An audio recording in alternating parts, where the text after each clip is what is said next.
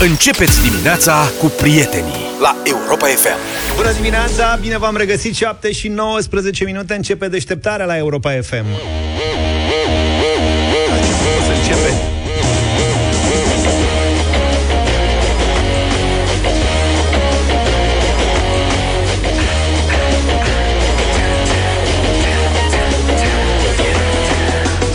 Hold me, thrill me, kiss me și încă ceva. Kill me.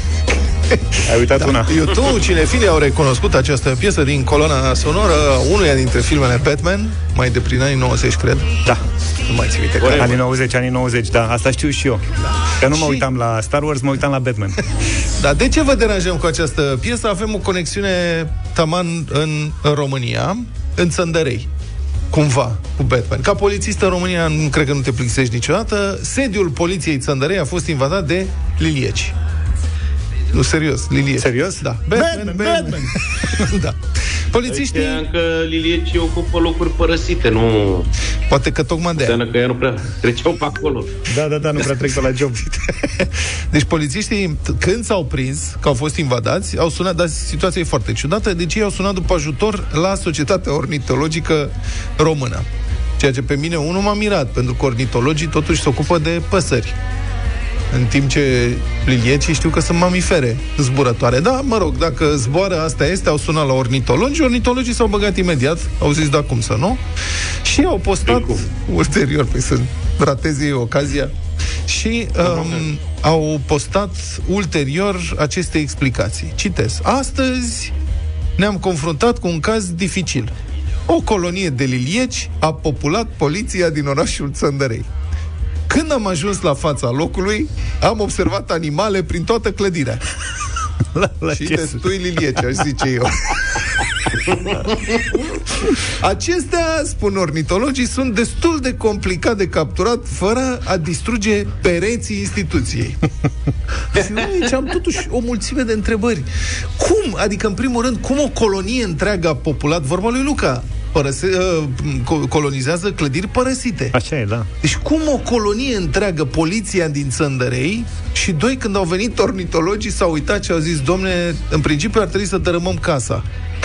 Da. Dar pentru dumneavoastră o să încercăm alte metode. Cum e posibil? Adică, serios. Am decis, scriu ornitologii mai departe, să lucrăm împreună cu echipa poliției pentru a captura și reloca pe rând animalele pe măsură ce intrau în camerele instituției în condiții de siguranță. Polițiștii au scos pistoalele, au somat liliecii. Liliece, dă-te prins. Da. Primele 5 animale din specia Pipistrellus kuhlii au ajuns astăzi la Centrul de Salvare și Reabilitare a Animalelor Sălbatice. Acestea au fost îngrijite, fiind destul de slăbite, urmează a fi induse în hibernare artificială. Deci somn, tăticu. Ulterior, mai spun ornitologii, animalele vor fi eliberate în zona de proveniență, nu înainte ca secția de poliție să fie izolată, cel puțin pe interior. Deci, bă, lucrurile sunt suprarealiste. Au venit ornitologii, au zis, trebuie să dărâmăm pereții, dar să nu facem asta totuși, să găsim o soluție, hai împreună cu echipele de poliție să încercăm să prindem animalele. Au prins câțiva lilieci, după care au zis, trebuie izolată secția de poliție, măcar pe interior. Dar liliecii veneau din interior, adică nu înțeleg de ce să izoleze pe interior secția de poliție. Ca să nu mai vină de unde, prin pereții, veneau prin pereți și erau rupți de foame, înțeleg, că dacă i-a dus la reabilitare și loziți, înseamnă că săracii n-au găsit nimic la poliție acolo de mâncare. Da. Probabil clădirea era abandonată cu totul de poliție. Adică o fi găsit niște microfoane în pereții aia și atât. Deci ce-o fi în Țăndărei totuși, astfel încât vine colonia de lilieci și colonizează. Poate au venit la rude, era o specie nouă de lilia cu cascheta. Și atunci...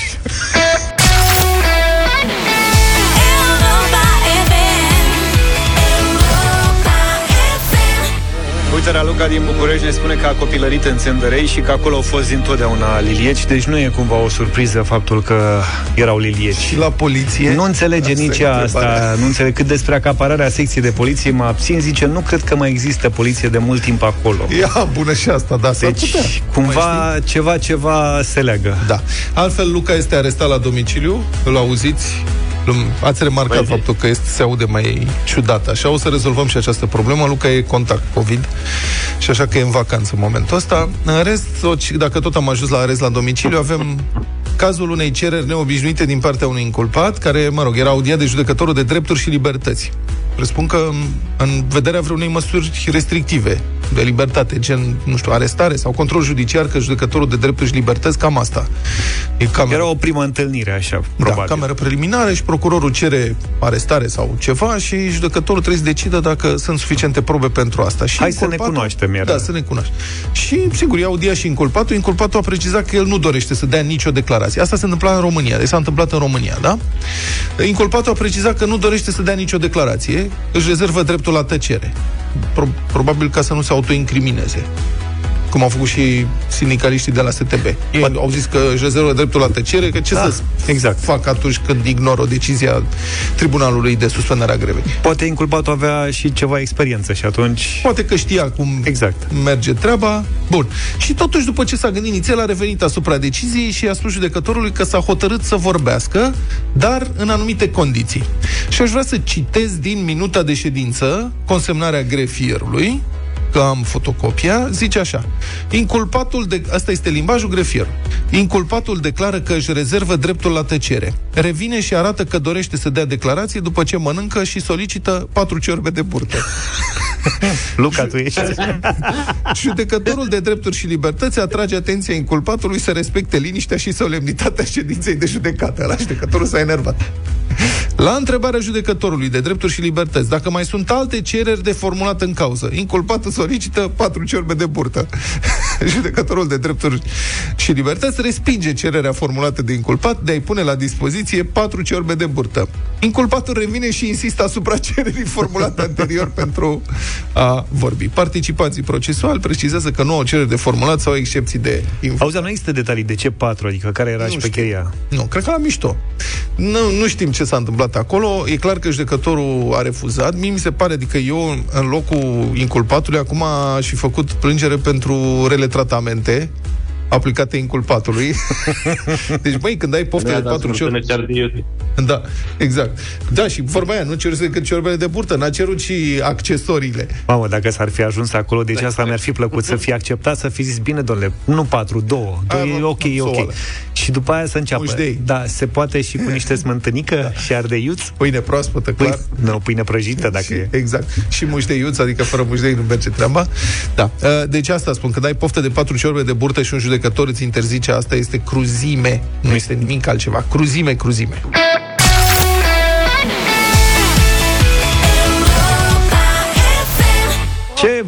Ce vremuri când se cânta piesa asta foarte des la radio, ne sublinează și ascultătorii că trăiesc amintiri doar ascultând muzica Europa FM. Luca este acasă, contact direct, puștiului cel mic care COVID, se simte bine, ne zice, și ca atare l-au zis prin Skype în dimineața asta, o să mai rezolvăm problemele astea tehnice zilele următoare, o să vedeți.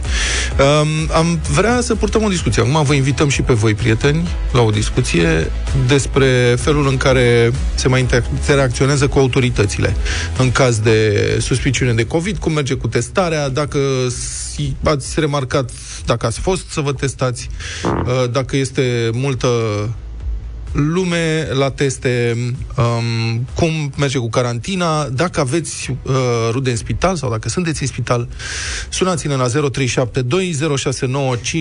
0372069599 să discutăm un pic despre cum mai e să fii bolnav de COVID în al doilea an al pandemiei, că este practic al doilea an, nu? Al pandemiei. Intrăm curând în al doilea an al pandemiei. Al doilea? Eu cred că intrăm în al treilea curând. Al treilea, mă? De al când? Treilea. Da. Al treilea. Nu, 2020-2021.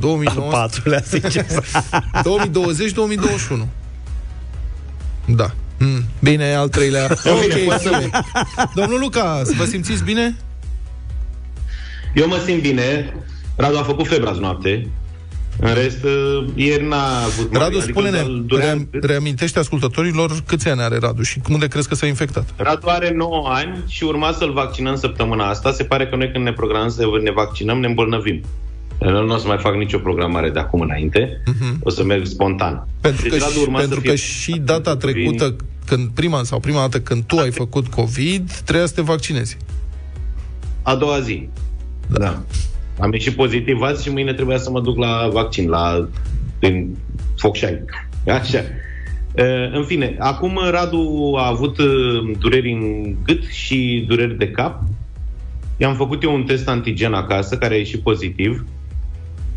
M-am testat și eu și l-am testat și pe Ștefan, noi suntem negativi. Dar acum să vedem cât de bine funcționează imunitatea mea, pentru că ieri am comandat niște burgeri la prânz și Radu săracul n-a putut să termine. Știți ce zic? Aha. Și eu n-am putut să mă abțin și am mâncat după el, adică... Da, înțeleg că pentru Oana, soția ta, n-ai mai avut teste... Nu, de-aia se simte foarte bine, adică n-are absolut nimic și le zi. Și ți era foame, de-aia te-ai testat. Așa, zi cum ai făcut ieri. Dar nu uitați că vă așteptăm, stai puțin, nu uitați că vă așteptăm la discuție. 0372069599, sunați-ne, vrem să vă invităm la această discuție despre cum mai e să fii suspect, contact, bolnav de COVID în România la... 2 ani și jumătate 2 ani și ceva de la începerea pandemiei. Da, Luca. Așadar, testul lui Radu a ieșit pozitiv. I-am dat mesaj învățătoarei să-i transmit asta și dânsa m-a rugat să oficializăm cumva acest test, pentru că altfel nu poate să ia măsuri. Așa e procedura. Deci trebuie să fie un rezultat pozitiv oficial, nu doar al testului făcut acasă. Și mi-am adus aminte că acum, încă de duminică, s-a anunțat că în cazuri de simptome ușoare se merge la spital, nu mai vin salvările acasă, pentru că nu mai face față DSP-ul din București. Am găsit lista spitalelor care fac teste, am identificat acolo spitalul Balș, unde era program non-stop, am luat copiii în mașină și m-am dus la Balș cu ei. Da. La Balș, când am ajuns, un asistent foarte drăguț a ieșit și ne-a spus că e o greșeală pe site, că nu e program non-stop la Balș. Și că ei au avut 300 de teste pentru ziua de ieri, pe care le epuizaseră încă de la ora 19. Eu am ajuns pe acolo spre 20. Și mi-a spus că procedura e în felul următor. Deci, în cazul în care 300 avuseseră ieri, da, mi-a spus. Trebuie să suni la DSP, să anunți că ești bolnav sau că ai simptome puternice. Și ei îți trimit un cod. Pe baza acelui cod te duci la unul dintre aceste la unul dintre aceste centre de testare pentru a face un test gratuit PCR. Și ai sunat din mașină? Nu, am revenit acasă. Îmi spusese că oricum la ei nu mai aveau locuri, deci de pomană mai stăteam acolo. M-am dus acasă, am sunat la DSP. A fost foarte drăguț omul de acolo. Au răspuns destul de repede, în vreo 5 minute mi s-a răspuns. I-am spus care e situația și mi-a zis ce simptome are copilul. Zice, o să vă citesc eu dintr-o listă și îmi spuneți. Tușește? Zic nu. Febră are? Nu. Gust miros? Are. Și mai era ceva, nu mai știu ce. Deci practic n-avea nimic. Zic, stați puțin, moment. Zic, îl doare în gât. A avut frisoane. Febră nu, dar frisoane. Durere de cap. Și are și un test pozitiv. Zice, da, eu trebuie să trec unul dintre astea de aici. Zic, bine, treceți tuse. Și a trecut tuse, mi-a trimis codul pe mail pentru test și am trecut la al doilea copil, la Ștefan, și a trebuit să iau de la capăt pentru că lor sistemul nu le permite să rețină adresă, număr de telefon, mail, și a trebuit să-i dictez din nou toate alea, deci aici se pierde ceva timp în condițiile în care de obicei într-o gospodărie sunt mai mulți oameni presupus contacti. Pentru mine nu mi-a dat test. Adică că dacă n-ai simptome, nu faci test gratuit. Te duci matale cu plată undeva să faci test. Da. Te-ai testat? Am luat așadar pentru copii. Te-ai testat? Da, și am sunat la... Cât mai costă? Babeș. Păi nu n-auzi că e gratis pentru copii? E gratis. Nu, te-am întrebat dacă te-ai testat și tu undeva. Da, eu nu te-am auzit bine. Eu n-am... Absolut, și am teste acasă, o să mă mai testez acasă până una alta. Un test PCR, în mod normal, costă până în 200 de lei, că m-am testat înainte să plec în vacanță recent. Ca să închei, am sunat la Babeș, unde avea program până la ora 22 și m-au rugat să vin mâine, adică azi, era ora 9 fără un sfert când am sunat și mi-a zis că e multă lume și nu mai au timp să... Adică până ajung eu acolo e prea târziu. Și pe urmă m-a sunat un prieten, mai am un prieten care are COVID și care fusese la filantropia. Și mi-a zis, știi cum e, ca pe vremuri, ce du-te la filantropia că nu e nimeni. Da. S-a băgat teste la filantropia și e liber. Exact. Am îmbarcat copiii în mașină, ne-am dus la filantropia. La filantropia erau 2 persoane înaintea noastră și au testat în 3 minute. Doamnele de acolo au zis, toată lumea care s-a testat azi e pozitivă, sunt foarte multe cazuri. Deci asta e ideea, nu mai vine salvarea acasă decât dacă ești în stare gravă. Dacă ai simptome moderate sau ușoare, trebuie însă să suni la DSP, să primești un cod și pe baza acelui cod te duci la spital să te testezi gratuit. Și celălalt puști se simte bine deocamdată. Da. Noi restul că el e vaccinat. Ștefan are 12 ani și l-am vaccinat luna trecută, astfel încât să sperăm că o să treacă ușor. Și vom vedea cu Radu deocamdată asta. Ți-au venit rezultatele peste noapte sau încă aștepți rezultatele oficiale? Nu. Păi dacă am recoltat aseară la 10 fără 2, să cred că o să vin mai devreme de diseară. Că na, durează puțin. Și astăzi te gândi ce gătești? Astăzi fac un curry, cât mai am gust. Mă bucur de el. Așa, m-am interesat, deci, pentru persoane vaccinate, carantina în caz de contact direct este de 5 zile, așa că de luni, în mod normal, dacă nu dezvolt simptome, o să vin la radio. Pentru persoane care sunt pozitive și sunt vaccinate, e de 7 zile. Deci dacă mă pozitivez, trebuie să mai stau încă 7 zile din momentul în care sunt pozitiv. Dar poate scap. Adică dacă scap și am mâncat și burger, înseamnă că am o... Ai o imunitate beton. Vis, da. Da, uite, tot îți făcuse tu provizii acu 2 ani când s-a dat alarma aia mare. Nu știu dacă mai ai din...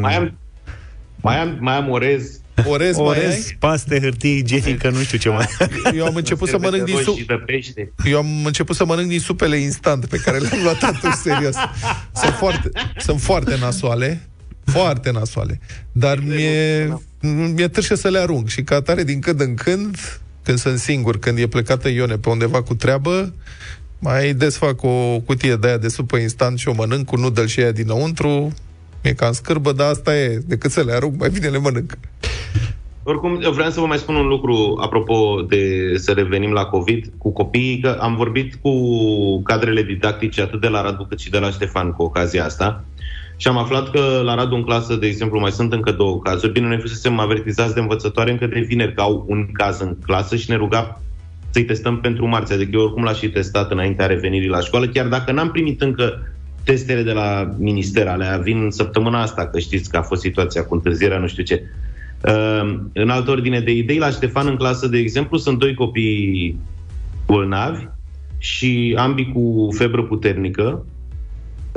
Au făcut teste și de-abia la al 3-lea test a ieșit pozitiv. Acum nu știu dacă părinții n-au făcut testul așa cum trebuie, dar cert e că dacă aveți copii care au simptome de răceală, dureri de cap, febră, mai bine țineți-i acasă. Da? Și dacă nu reușiți să-i testați, sunați la DSP, cum v-am zis, și cereți acolo un cod de testare și vă duceți și vă testați copilul. Numărul este 0219462 pentru DSP București cel puțin. Așa că asta e, nu vă jucați, pentru că pare a fi un pic mai agresiv la copii decât precedentul. Adică la precedenta tulpină, când am fost eu destul de rău și soția mea a ajuns chiar în spital, copiii au scăpat cu o durere de cap seara, a doua zi erau deja bine. Acum pare că e mai cu febră, un pic mai complicat. Observ că ai foarte multe date, inclusiv numărul de telefon. Cineva a observat pe WhatsApp într-un mesaj că ești foarte bine informat. Mă aștept ca Luca acum să apară pe la televizor, pe la diferite televiziuni și să dea sfaturi pentru care experiențe unice. Nu, vă promit exclusivitate. Mulțumim. De la FM. Altfel, 180 de lei testul PCR sau 240, depinde de regiune, probabil, și de locul unde s-au testat fiecare. Eu n-am prins cu 180 de lei niciodată. Nici eu n-am prins. Peste 200 a fost de fiecare dată. Eu sper nici să nu prind și să n-am nevoie. Da. Bine, Luca. Mulțumim, Luca. Mulțumim pentru toate detaliile. Continuăm să vorbim, rămâi cu noi și vedem cum merge treaba.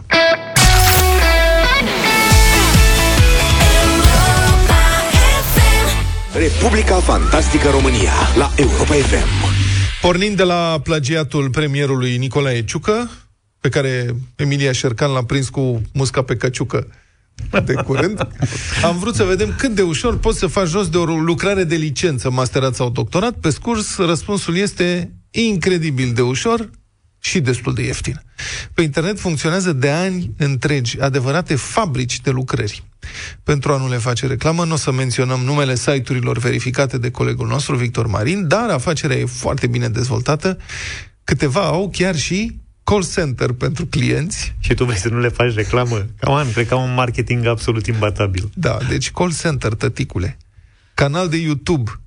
Pagine de Facebook. Și după cum a aflat colegul nostru, plata lucrării se face prin virament bancar. Deci ai toate datele despre ei. Așadar, cât se poate de legal, spun administratorii acestor site-uri, dar nu e nimic legal, totuși, în a obține un titlu cu o lucrare făcută de altcineva, un titlu academic, la asta mă refer, nici măcar dacă, pur teoretic, lucrarea cumpărată ar fi originală și nu plagiată, cum se întâmplă de cele mai multe ori. Se dă următorul scenariu. Acum niște ani am terminat facultatea, să spunem filozofie. Din vari motive nu mi-am dat licența. Dar dacă aș avea și licența luată, aș putea să prind un loc călduț la o instituție de stat, unde prezența sau absența diplomei e crucială pentru ocuparea unui post sau a altuia. În teorie, ar trebui să mă pun cu burta pe carte. Sau nu? Bun venit la... .com. Acesta este meniul principal. Pentru a fi preluat de unul din operatorii noștri, vă rugăm apăsați tasta 0. Despre noi, tasta 1. Ce spun clienții noștri, tasta 2. Am găsit mai multe site-uri care vând lucrări de orice fel, dar acesta este probabil cel mai bine organizat. Cuvinte precum discreție și originalitate apar aproape obsesiv în textul de pe site sau în înregistrările audio-video. Există și un canal de YouTube cu mărturii ale clienților mulțumiți. Mi-a livrat într-adevăr o lucrare de calitate nemțească la preț studențesc. Am primit 20% reducere și nota 10 de la profesor. Văzând lucrarea redactată pas cu pas și discutând cu redactorul, am învățat și eu să fac o lucrare academică.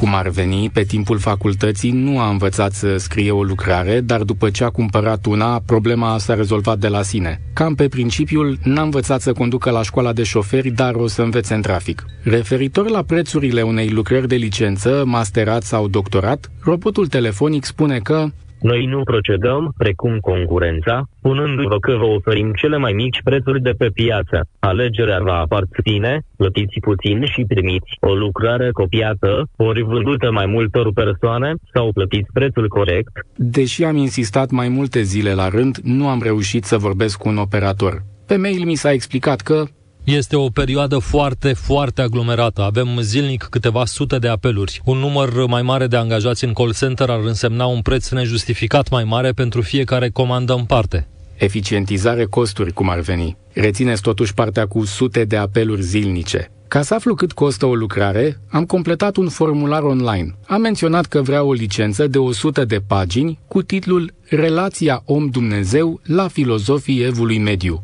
Doar v-am spus că am terminat filozofia, da? Și încă ceva. Am cerut ca cele 100 de pagini să fie gata în 10 zile. În formularul online aș fi putut opta pentru 3 zile, dar am spus că e prea de tot. În mai puțin de jumătate de oră am primit următorul mesaj. Stimate client, comanda dumneavoastră a fost preluată de un redactor consultant. Prețul lucrării este de 1430 RON. Aveți o reducere de 20% în cazul în care achitați avansul în termen de 5 zile lucrătoare. Preț cu reducere 1140 RON. Și plata se putea face prin virament bancar. Oricum, nu vi se pare prea ieftin? Și mie. Motiv pentru care, pe un fel de forum la care am avut acces doar eu, un administrator al site-ului și cel care urma să-mi facă lucrarea, am purtat în scris următorul dialog. Știu că nemulțumitului i se ia darul, dar 1140 de lei pentru o lucrare de licență de 100 de pagini în 10 zile, lucrare originală, pe bune, și doi la mână, vreau să știu cu cine lucrez. Ați mai făcut lucrări de genul acesta? Cel care urma să-mi facă licența a răspuns aproape imediat. Bună seara, sunt specializat pe domeniul dumneavoastră. Lucrarea va fi gata la timp și da, puteți plăti mai mult dacă țineți neapărat. De acord. Cât costă o lucrare cu adevărat originală? Exact atât cât ați primit. 1140 de lei. Tare, nu? 100 de pagini, toate originale, mă rog, și gata în 10 zile. Să presupunem de dragul discuției că lucrarea nu ar fi plagiată. Jurnalista Emilia Șercan spune că cel care o cumpără pentru a frauda un examen tot comite fals și uz de fals.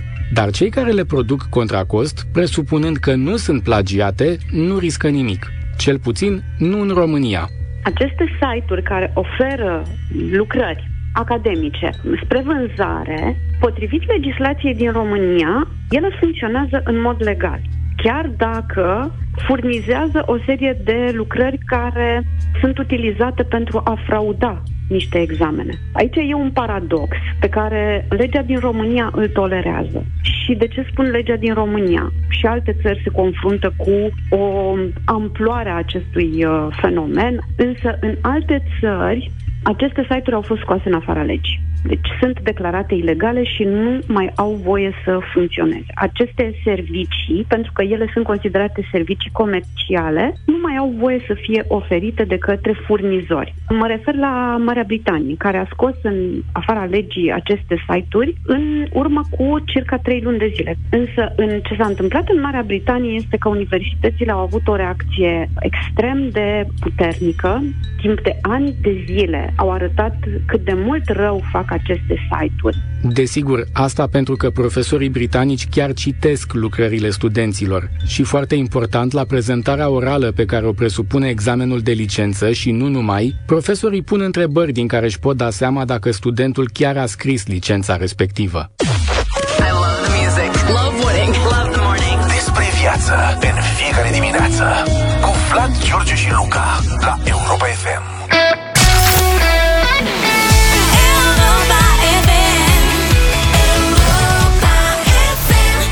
Și 20 de minute, ne-am întors pentru bătălia hiturilor în deșteptarea la Europa FM. Vă reamintim, Luca e acasă, e contact de COVID-19, așa că stă cu minte. Ne auzim cu el prin Skype. Bună dimineața din nou, Luca. Neața. Ți-ai pregătit piesa pentru bătălie? Da. Bine, ține-o acolo. Am propus pentru astăzi rock din perioada 2000-2010, de pe acolo. Și m-am oprit foarte simplu și ușor la Kings of Leon, Sex on Fire din partea mea astăzi.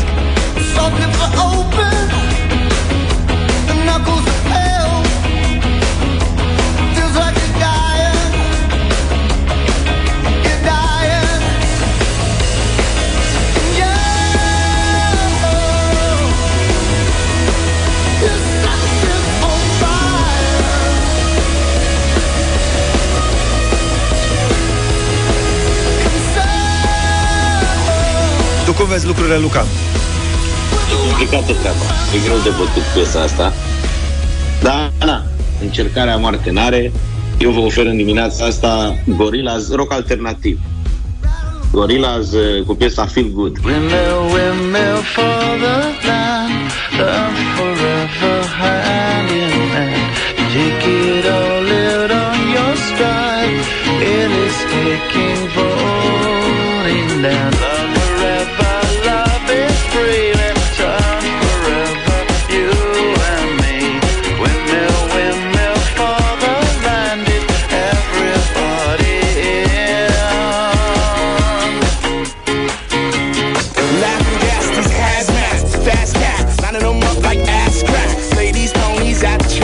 Aveți cum să-l vedeți, dansează. Dar de ce să nu? Dansează în sufragerie. Așa, da, domnul. Eu vă propun o trupă britanică cu un sound foarte original, care a făcut epocă la începutul anilor 2000 și încă este foarte populară, Muse, și de la Muse, Uprising. Muse,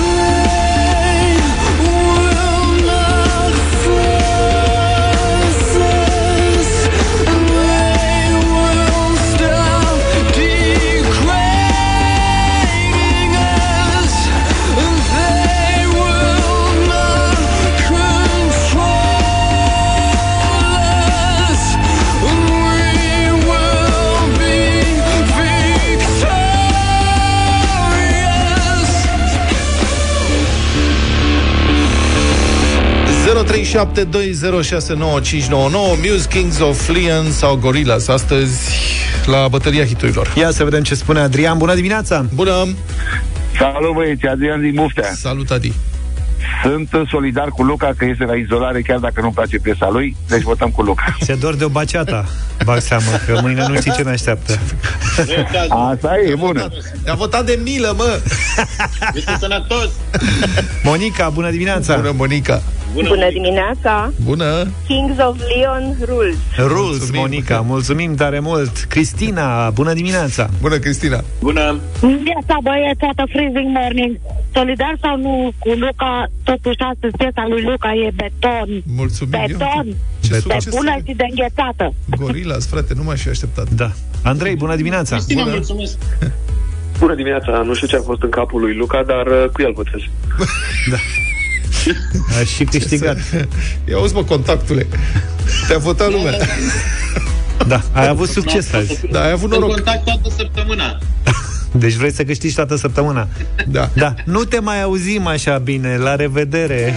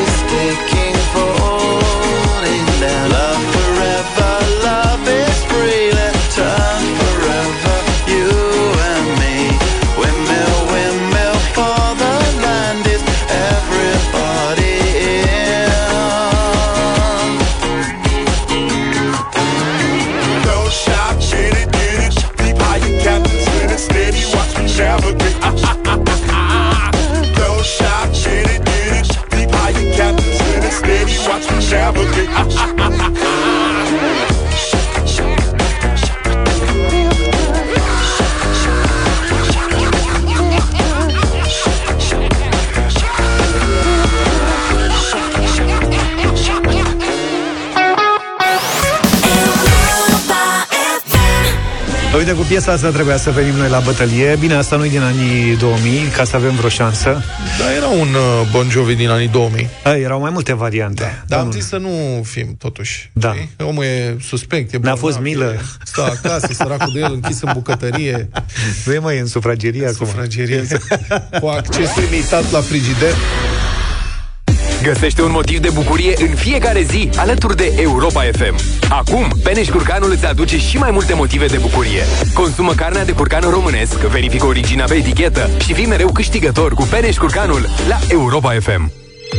Acum că ai făcut poftă, eu zic că dă o fugă până în bucătărie să rezolve problema. 15 kg de curcan are ce face săptămâna asta. Bine, vorbim de Luca, e acasă, e contact COVID și atunci e mai bine să stea acasă.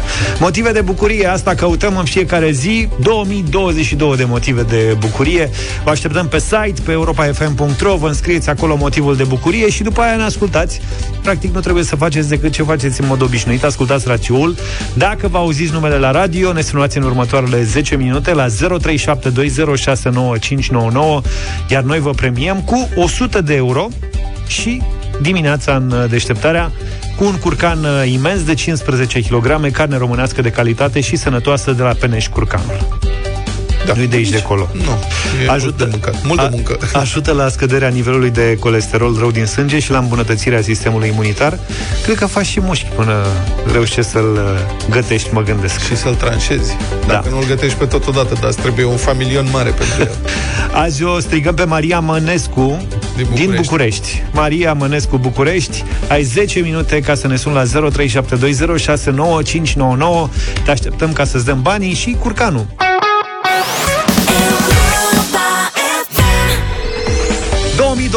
De motive de bucurie. În această dimineață, în deșteptarea la Europa FM, dăm 100 de euro și un curcan de la Peneș Curcanul. Maria din București, Maria Mănescu ne-a sunat deja. Bună dimineața! Da. Bună dimineața! Ce faci, Marie?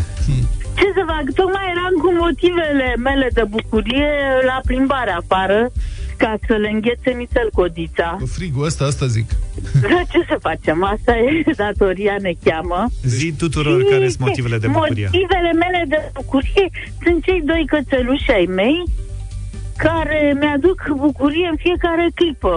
Cum a vieții și iubire. Mino și Tazi. Mari, mici? Bișonel și un metis de York. Bișon. O vetiță care a fost pe stradă și am adoptat-o. Deci, niște căței mai mici, ei la sub braț și ai fugit cu ei. Da, asta da, este un mare avantaj, că pot să iau la sub braț. Se încălzesc instant, în cazul în care iau frigul prea tare. Le-ai făcut hăinuțe? Au un șifonier întreg, mai mic, așa, dar au un șifonier întreg.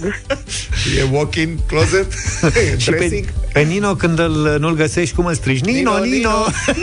Nino, dar și el când aude copilași și mai zic pe stradă Nino, Nino, și el se uită și nu înțelege de ce îl strigă pe el. Dacă trece ambulanța, nu fuge după ea? Nu fuge, dacă e cam bătrânel acum. Are 13 ani, deci are o vârstă respectabilă. Așa este, un adevărat domn. Da. Bine, Maria, felicitări, să știi că în dimineața asta ai câștigat 100 de euro la Europa FM și un curcan imens de 15 kg. Sunt foarte fericită, nu știu ce să facem cu curcanul, o să-l mai și împărțim cu prietenii, că, are o greutate impresionantă. Considerabilă, da. Bine, salutări și prietenilor atunci. 15 kg de carne românească de calitate și sănătoasă de la Peneș Curcanul. Vă reamintesc că ajută la scăderea nivelului de colesterol rău din sânge și la îmbunătățirea sistemului imunitar. Și Gwen Stefani, de pe vremea când muzica era foarte așezată, așa, o așezau fetele notă cu notă, cum s-ar spune. Da, tot cu polițiști, ați văzut, e foarte periculos să fii polițist în România. Foarte, linieci, tentații de toate felurile. Acolo nu mai sunt polițiști, unde sunt lilieci, să știi. Se fuge. Oricum, și suspecții în sine, adică orice suspect peste nivelul băbuță care vinde mărar în piață, fără autorizație, prezintă riscuri majore de sănătate pentru polițiști. Cred că se discută, se estimează înainte de intrarea în acțiune, se estimează levelul. Dar crezi că se e pe niveluri ca la filme? Da. Ca la armata americană? Ca la jocuri. Nu, e ca la jocuri. Ce level e? E level băbuță. Level băbuță cu mărăr, bagă-i combo. Dă-i combo. Ce e peste, stealth, tăticule. De ce zicem asta? În Constanța un domn reținut în gara orașului pentru că bea o bere, aparent n-ai voie să bei bere în gară, așa se înțelege din această. În gară sau în spațiu public? Uite, la americani știi bine că nu ai voie să bei bere în spațiu public. Nu știu chiar atât de bine, dar dacă zici tu. Știu, când am fost acum foarte mulți ani acolo, știu că erau foarte, se uitau foarte și ne spuneau cei care vindeau bere, că bere beam, nu era altceva, ne spuneau să nu consumăm în afară și vedeam pe cei ca în filme care își puneau berea în punga de hârtie, da. Punga de hârtie. Pentru doar că am văzut și polițiști care dacă te vedeau cu punga de hârtie, veneau și verificau dacă berea e deschisă. Aha. Dacă era deschisă, știau clar că tu ai consumat, dacă nu, mă rog. La noi punga de hârtie nu e atât de folosită, noi suntem mult mai transparenți din punctul ăsta de vedere. Deci domnul a fost reținut în gara orașului pentru că bea o bere, s-a înfuriat și a bătut măr pe cei doi polițiști, chiar în secția de poliție. Deci n-au evaluat levelul, cum ar veni. Era level major acolo, zis, era boss. Uite-mă că e unul care abia se ține pe picioare, i-a dat level mic, știi? Deci s-au lăsat păcăliți, era level boss și în prima parte a bătăii el a ținut și berea într-o mână. Să nu se verse. Mamă, deci era boss adevărat. Ulterior a aruncat cu ea într-un polițist. Săracul polițist. Deci, da. Meciul a început cu avantpremiera de pe peron. Într-o dimineață de vară anul trecut, o patrulă care supraveghea gara a observat o persoană care bea bere pe peron. Au venit, au cerut buletinul, persoana a refuzat, l-au luat la secție. Și un polițist i-a făcut proces verbal de contravenție. Când s-a ajuns la partea cu semnătura, contravenientul s-a enervat foarte tare. Acolo s-a rupt treaba. Au mai fi cerut și ăsta niște ciorbă de burtă. Până atunci era o experiență. Dimineața mă plictisesc, bea o bere în gară, tren oricum nu vine, am tot timpul. Hai cu noi, hai domne la poliție, ce o să faci? Ia. Și a crezut că e glumă până când a venit momentul de semnat contravenția, s-a enervat, a avut loc un schimb de replici despre rude în viață sau decedate. Domnul cu berea a dat cu ea în poliție și a sărit pe el. Mi se pare uluitor că încă mai avea berea. Adică, nu știu dacă ați luat vreodată vreo amendă, prieten, dar dacă vi s-a întâmplat, durează foarte mult să completeze tot procesul ăla verbal. Adică stai și ai mai repede că trebuie poate să... Poate nu era chiar așa de cald. Da. Și deci mai avea berea după atâta timp. Oricum se încălzise, presupun, și cred că de-aia a renunțat la ea. În timp ce contravenientul îl dădea pe polițist cu capul de fișet... Deci nu susținem violența, vă rog frumos. Da. Deci nu, să nu înțelegeți greșit. Arătăm de situația în sine. Deci în timp ce îl dădea pe polițist cu capul de fișet, în încăpere a intrat și partenerul de patrulă. Presupun că alarmat de vacarm, că fișetul ăla... Doar pentru a-și o lua și el cam la aceeași intensitate, mai puțin tamponarea cu scăfârlia de fișet, despre care nu mai avem detalii. Concluzia reporterului ProTV, citez, în cele din urmă, cei doi polițiști s-au regrupat și au reușit să-l imobilizeze pe bătăuși. Înțeleg că l-au și condamnat. Da, auzi, crezi că ăsta s-a crezut meu și a aruncat berea pe post de buzdugan? Mai știi. Că așa a părut. Știri la Europa FM în 3 minute și jumătate. 8 minute, vă spunem din nou bună dimineața, alături de noi este Cătălin Tolontan, a venit cu arenă cu tot. Bună dimineața, Cătălin! Bună dimineața! Bună dimineața! Până îmi termin eu cafeaua, mai am o gură, două de luat. Nu știu, voi beți sau... Nu? Voi sunteți redacția virtuoasă acolo. Noi suntem la a treia cafea deja. Noi n-avem voie decât cafea. Decât cafea. În această redacție.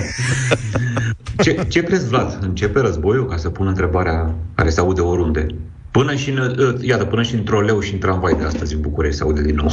Adică în sensul în care dacă Rusia invadează sau atacă Ucraina, că invers mă îndoiesc că ucrainienii se gândesc să invadeze Rusia, deși am văzut un ambasador al Federației Ruse care a postat pe Twitter acum câteva zile și nici n-a șters acest tweet, un mesaj în care spunea că Ucraina se pregătește să invadeze Donbassul. Și foarte multă lume a remarcat că ar fi, că în concepția Rusiei, deci eventual Ucraina ar trebui să-și invadeze propriul teritoriu. Că Donbassul încă este, mă rog, teoretic, aparține Ucrainei. Nu știu dacă începe. Dacă aș ști, aș fi bogat. Cu adevărat. Deși, uite, bursa de la Moscova este în cădere liberă, deci dacă bursele știu ceva, atunci înseamnă că da, începe. Există o vorbă foarte frumoasă în literatura science fiction a lui, într-o carte a lui Isaac Asimov, clasicul, unul din marii clasici ale literaturii SF, care spune că violența este ultimul refugiu al incompetenței. Ca sublimarea a violenței, războiul este cu atât mai mult ultimul refugiu al incompetenței. Mai ales în acest caz. Mai ales în acest caz. Da. Dar oricum este aici alături de noi această tensiune și se poate întâmpla realmente orice. Și mă gândeam, uitându-mă la unele dintre reacțiile societății noastre și în principal ale politicienilor și conducătorilor ei, că nu numai că nu suntem pregătiți, dar nici nu... Abia așteptăm pretextul războiului și neînceput el ca să justificăm în continuare tot felul de lucruri care sunt complet neregulă în România. Mă uitam că o parte a retoricii PNL și chiar a puterii în general a guvernului actual în favoarea premierului, Ciucă, este următoarea. Dom'le, nu putem vorbi acum despre plagiat, că avem lucruri mult mai grave de făcut. Avem pregătiri importante. Uitați, poate fi război lângă noi. Astea sunt mărunțișuri la urma urmei. Cam asta este această logică. Și nu numai în legătură cu... Am văzut cazuri de corupție în ultima vreme, referitoare, culmea, la momentul pandemiei, adică la o altă stare de urgență, chiar la începutul pandemiei, ce au făcut atunci, uite, de exemplu, cazul primarului Vanghele, care când era primarul sectorului 5, când n-a mai fost primarul sectorului 5, a păstrat legăturile. Deci când a făcut tot felul de firme, economat, una dintre ele ale primăriei, după aceea și-a păstrat legăturile în firme respective și a furnizat la începutul pandemiei, în stare de urgență, măști pentru copii, sau chiar unii dintre ei, era vorba despre copii foarte mici din grădinițe sau școli, măști neconforme, milioane de măști care nu își îndeplinau rolul de a-i păzi pe acești copii cu firmele lui. Atenție, asta susțin procurorii de lea, cel puțin. Toate lucrurile astea au fost posibile pentru că la un moment dat societatea, într-un fel sau altul, a lăsat privirea în jos, ne-am uitat în altă parte, considerând că cei care ne conduc, într-o stare de urgență, într-o situație extraordinară în care viața ne este pusă în pericol, au nevoie de mai multă putere. Și legea le oferă mai multă putere în starea de urgență. Problema e că e pandemie, că este potențial război, că este chiar conflict declanșat. Nimic nu ne îndreptățește totuși să considerăm că taman atunci e nevoie de oameni slabi, incompetenți, lipsiți de integritate în fruntea noastră. Aș spune că, dimpotrivă, teoretic atunci e nevoie de oameni care să fie, pe de-o parte, competenți, cu atât mai mult integri, pentru ca să putem trece printr-o situație dificilă. Deci nu mi se pare un factor, o circunstanță atenuantă, ci dimpotrivă un eventual conflict la granița dintre Ucraina sau Rusia sau în Ucraina, ar trebui să ne spună nouă că ar trebui să avem pe cei mai buni oameni în fruntea noastră, nu să fim clemenți așa la grămadă. Dar dacă îmi permiți aici o completare, domnul general în rezervă Ciucă, care vorba unui prieten, tocmai a fost prins cu musca pe căciucă, știe prea bine că a fost militar, ca vechi militar, că exact în perioada unor urgențe, unor situații extreme, într-o perioadă de conflict, abaterile de la legi sunt pedepsite mult mai sever în aceste perioade decât atunci când este civilie și boierie. La noi a acționat invers, Vlad, e foarte bine ce spui tu, pentru că, de fapt, legea de urgență presupune uneori și chiar și pedepse de urgență. La noi nu au funcționat niciodată pedepse de urgență sau justiția în stare rapidă, deși, ok, nu e în regulă să avem justiție rapidă, ca să fie limpede, în sensul de justiție de pe o zi pe alta, în niciun caz, dar am avut achiziții de pe o zi pe alta, pentru că era stare de urgență și n-am avut, pe de altă parte, pedepse rapide. Aș închide discuția asta dând un exemplu cumva foarte interesant și în același timp dureros, care ne privește, din Spania. O colegă de-a mea, Diana Mezeșan, de la Libertate, a publicat astăzi un prim episod al unui serial absolut tulburător despre femeile românce din Spania. Noi în Spania reprezentăm cam 2,2% din populație în acest moment, românii care sunt acolo. Din păcate, de fapt femeile din România, scuzați-mă, reprezintă 2,2%. Din păcate, în privința deceselor din cauze care țin de violență domestică, femeile care au fost omorâte de către partenerii lor români, ajunși împreună acolo, au o rată aproape dublă în populație, spre 4%. Ceea ce înseamnă că, din păcate, așa cum luăm cu noi și obiceiuri mai rele, adică așa cum luăm cultura muncii, că totuși în România se muncește mult în multe locuri și oamenii care pleacă din România au o capacitate de efort și o dorință de a se realiza, care îi face remarcabile în foarte multe dintre situațiile din străinătate. Luăm și obiceiul ăsta de a permite, în cazul cuplurilor, violența. Și asta, din păcate, se vede. Și vorbea una dintre femeile care au fost în situația asta și ei mărturisea un lucru. Uneori am fost astfel educate încât noi nici nu realizăm ce înseamnă violență împotriva noastră și agresivitate împotriva noastră. Ar fi ușor, ca să revin, ca în orice situație de urgență, ca în orice situație de pericol național sau comunitar, să avem sentimentul că de fapt nu mai contează nimic altceva. Un telefon la poliție. Ce mai contează dacă începe războiul că o femeie din România sună la poliție să reclame un abuz? Ba, contează. Contează să ne păstrăm totuși cumpătul, regulile și să nu transformăm starea de urgență sau un potențial conflict oriunde ar avea loc, dar în cazul ăsta vorbata unde să aibă loc, nu s-a atacat acum Estonia, Rusia, evident cine este potențialul agresor aici în ceea ce înspăimântă întreaga planetă. Deci să ne păstrăm totuși măsura și să încercăm să păstrăm regulile, pentru că până la urmă doar asta ne diferențiază de a ne folosi de violență, ca să încheie așa, ca ultimul refugiu al incompetenței. Mulțumesc foarte mult, Cătălin. A fost Cătălin Tolontan în direct în Deșteptarea. Deșteptarea cu Vlad, George și Luca la Europa FM. Vanotec a fost cu noi, 9:22. Ghicitoare audio pentru voi, prieteni. Țineți-vă mai omoră cu asta. Deci nu o să ghiciți serios niciodată. Adică dacă n-ați văzut, nu știți despre ce este vorba, nu cred că poate cineva să ghicească. Deci, da. Stați aici. Fiți atenți. Mesaj, pregătiți-vă de mesaje pe WhatsApp 0728 3 de 1 3 de 2. Cine nimerește primește felicitări. Da? 1000 de puncte erau pe vremuri. 1000 de puncte. Plus 1000 de puncte. Da. Avem un sunet. Este un animal, nu vă spun ce e. Biped, patruped, mamifer, reptiloi, păsăroi, nu contează. Deci este un animal care e scărpinat.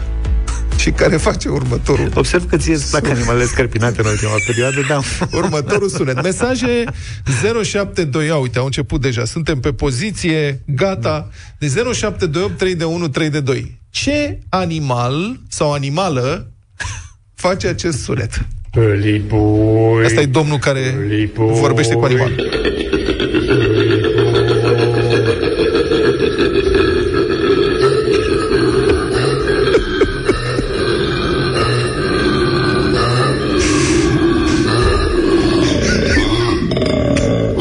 Au început să vină deja. Porc, nu e porc. Buhai, porc. Nu, mulțumim, gata. Hai că nu mai pot să... Vulpe. Deci, focă, tigru, urs, porc, tigru, morsă, chiuvetă. Da. Cum o chiuvetă? Crocodil, rinocer. Rinocer. Cocoș de munte, struț. Leu de mare, cățel. Struțul ăla din garsonieră, lamă, cal, hipopotam, pui de melc. A nimerit-o cineva. Da, în sfârșit a nimerit-o cineva. Șoșoacă, mă rog, gorilă, papagal, porc, arici, măgăruși, pilies cu sorbe din ciorbă. Nu, rinocer care râde. Ramona din Cluj. A, nu, aici semna. Land Rover Discovery 3,2 TDI. Uite, Ramona din Cluj a nimerit. Mai avem timp sau ne oprim? Nu, putem să mai citim. Da. Luca, morsă... că vede un platou cu amandine. Taur, măgar, catâr. Ornitorinc. Da, este un val de mesaje. Realmente mi-e foarte greu să citesc, pentru că ele curg pe tabletă. Cineva zice Oana din Pașcan, dar nu cred. Cred că doar semnează. Da, doar a semnat. Da, elefant și așa mai departe, bulldog. Nu, răspunsul este, nu o să vă vine să credeți, un foarte drăgălaș și gingaș și simpatic și pufos urs, coala. Deci nu mi-aș fi imaginat niciodată, nu pare pui, pare coala matur după voce. A, nu e pui? Da. Nu mi-aș fi imaginat niciodată că drăgălășenia aia de coala o să fie așa de... Poate să facă halul ăsta când este scărpinat pe spate. Mulțumim pentru mesaje! Cerul Roșu, piesă nouă de la Ina Eremia, cea mai bună muzică de ieri și de azi, practic. N-ați uitat de concurs, ați blocat tableta cumva, am primit o mulțime de mesaje în care v-ați strigat motivele de bucurie. O să-l difuzăm pe cel mai important, cel care câștigă un card de cumpărături în valoare de totală de 300 de lei de la Lidl. Hai să vedem cine e câștigătorul Lidl și Europa FM în această dimineață. Avem un mesaj foarte original, ia fiți atenți, o să-l auzim foarte bine. Motivul meu de bucurie, în 10 minute ajung acasă de la Alba Iulia. Mie mi s-a părut foarte fan. Marius din Sibiu era foarte, foarte vesel. Ai ajuns, brei? Probabil că da, așteptăm mesajul lui. Oricum îl felicităm, Marius, ai câștigat. Să știți că vor mai fi șanse de câștig în perioada asta, așa că fiți cu urechile pe noi. Rămâneți aproape, avem Radio Voting și astăzi o piesă nouă. Cine? Pe care vrem să o...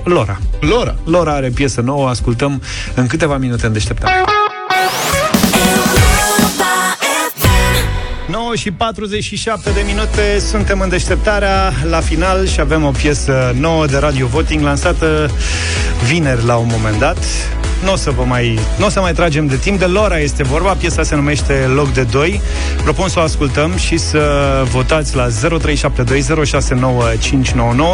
dacă vă place sau nu. Hai să vedem.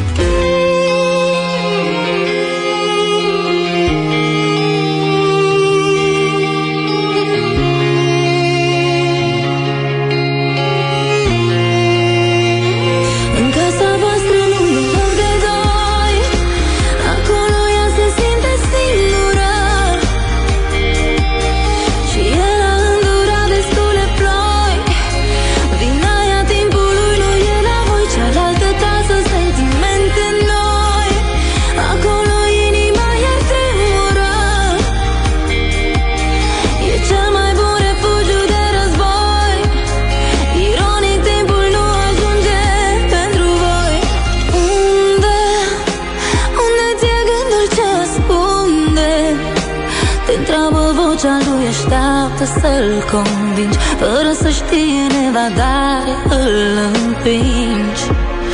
Și cum îl vinzi tu, nici nu-l lași să plece, nici nu-l ții acasă, nu. Unde s-au dus, unde au apus zilele cu zahăr în casă? În casa voastră nu e loc de doi, acolo ea se simte singură.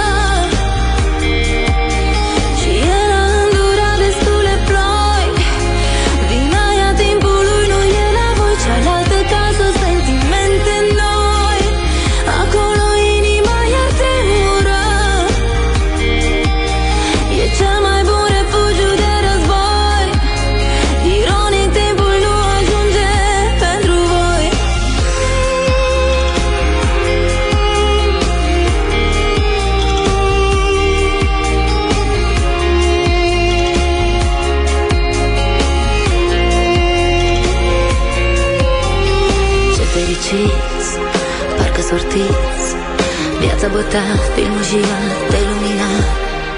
Cât te-ai iubit, te-am împlinit, dar undeva s-a rupt ceva. Și cum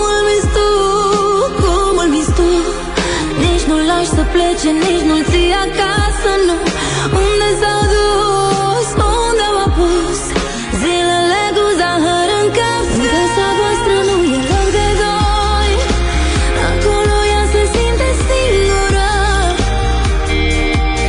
Și el a îndurat destule ploi, vina ea timpului nu e la voi. Cealaltă casă, sentimente noi, acolo inima ea te ură. E cea mai bun refugiu de război.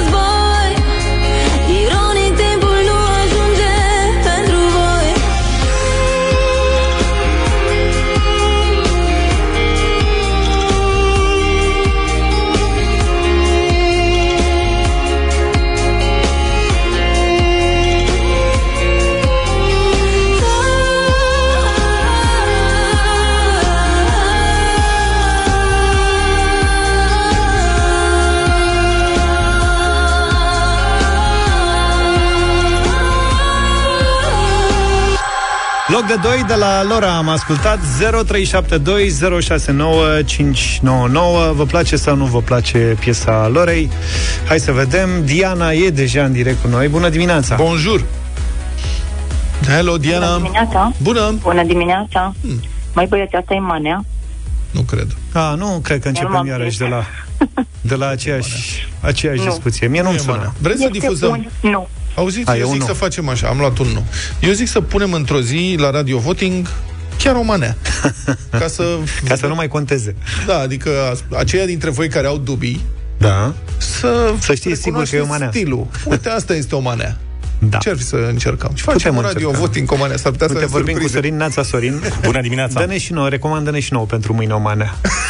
Orice pe balans. Da, știu că a sunat ca și cum ai fi șeful la manele, dar nu e cazul. Alex, bună dimineața. Salut, Alex. Bună dimineața. În niciun caz nu.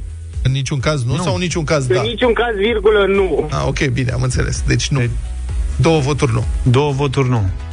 Mai departe. Pe mine mă surprinde chestia asta, pentru că pe WhatsApp mai devreme am citit mesajele și mă așteptam la un val de da, că acolo erau răspunsurile pozitive. Da. Maria, bună dimineața! Bună, Maria! Alo, bună dimineața! Da, deci îmi pare rău că s-au dat 2 de nu, eu dau 8 de da. Ca mulțumesc! De la Maria. Am luat un da. Cornelia, bună dimineața! Bună, Cornelia! Bună dimineața, dragilor! Bună. Din Hunedoara vă sun. Da. Perfect, da. Pentru melodie lentă, pentru muzica română, pentru artiștii noștri, pentru noi. Pentru noi. Cornelia, bună dimineața. Veronica. Nu, Cornelia, Veronica, iartă-mă. Bună. Bună dimineața, băieți. Bună. Da, după primele acorduri așa ai fi zis că merge spre manea, dar nu. După părerea mea, merge spre muzica spaniolă, aia țigănească a lor. Am înțeles. 3 voturi, gata. Perfect. Da. Îl luăm și pe Călin. Bună dimineața. Salut! Bună dimineața! Din partea mea un sincer, Doamne ferește, nu! Am înțeles. Lucian, bună dimineața!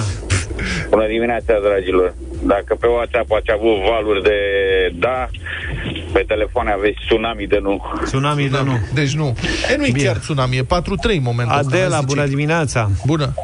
Dimineața, îmi pare foarte rău că mă încadrez și eu în grupul celor care nu au plăcut melodia. Nu trebuie să-ți pară rău? Este ceva... Okay. Nu pare da. Nu trebuie să-ți pară rău, e opinia ta. Ți-o asumi.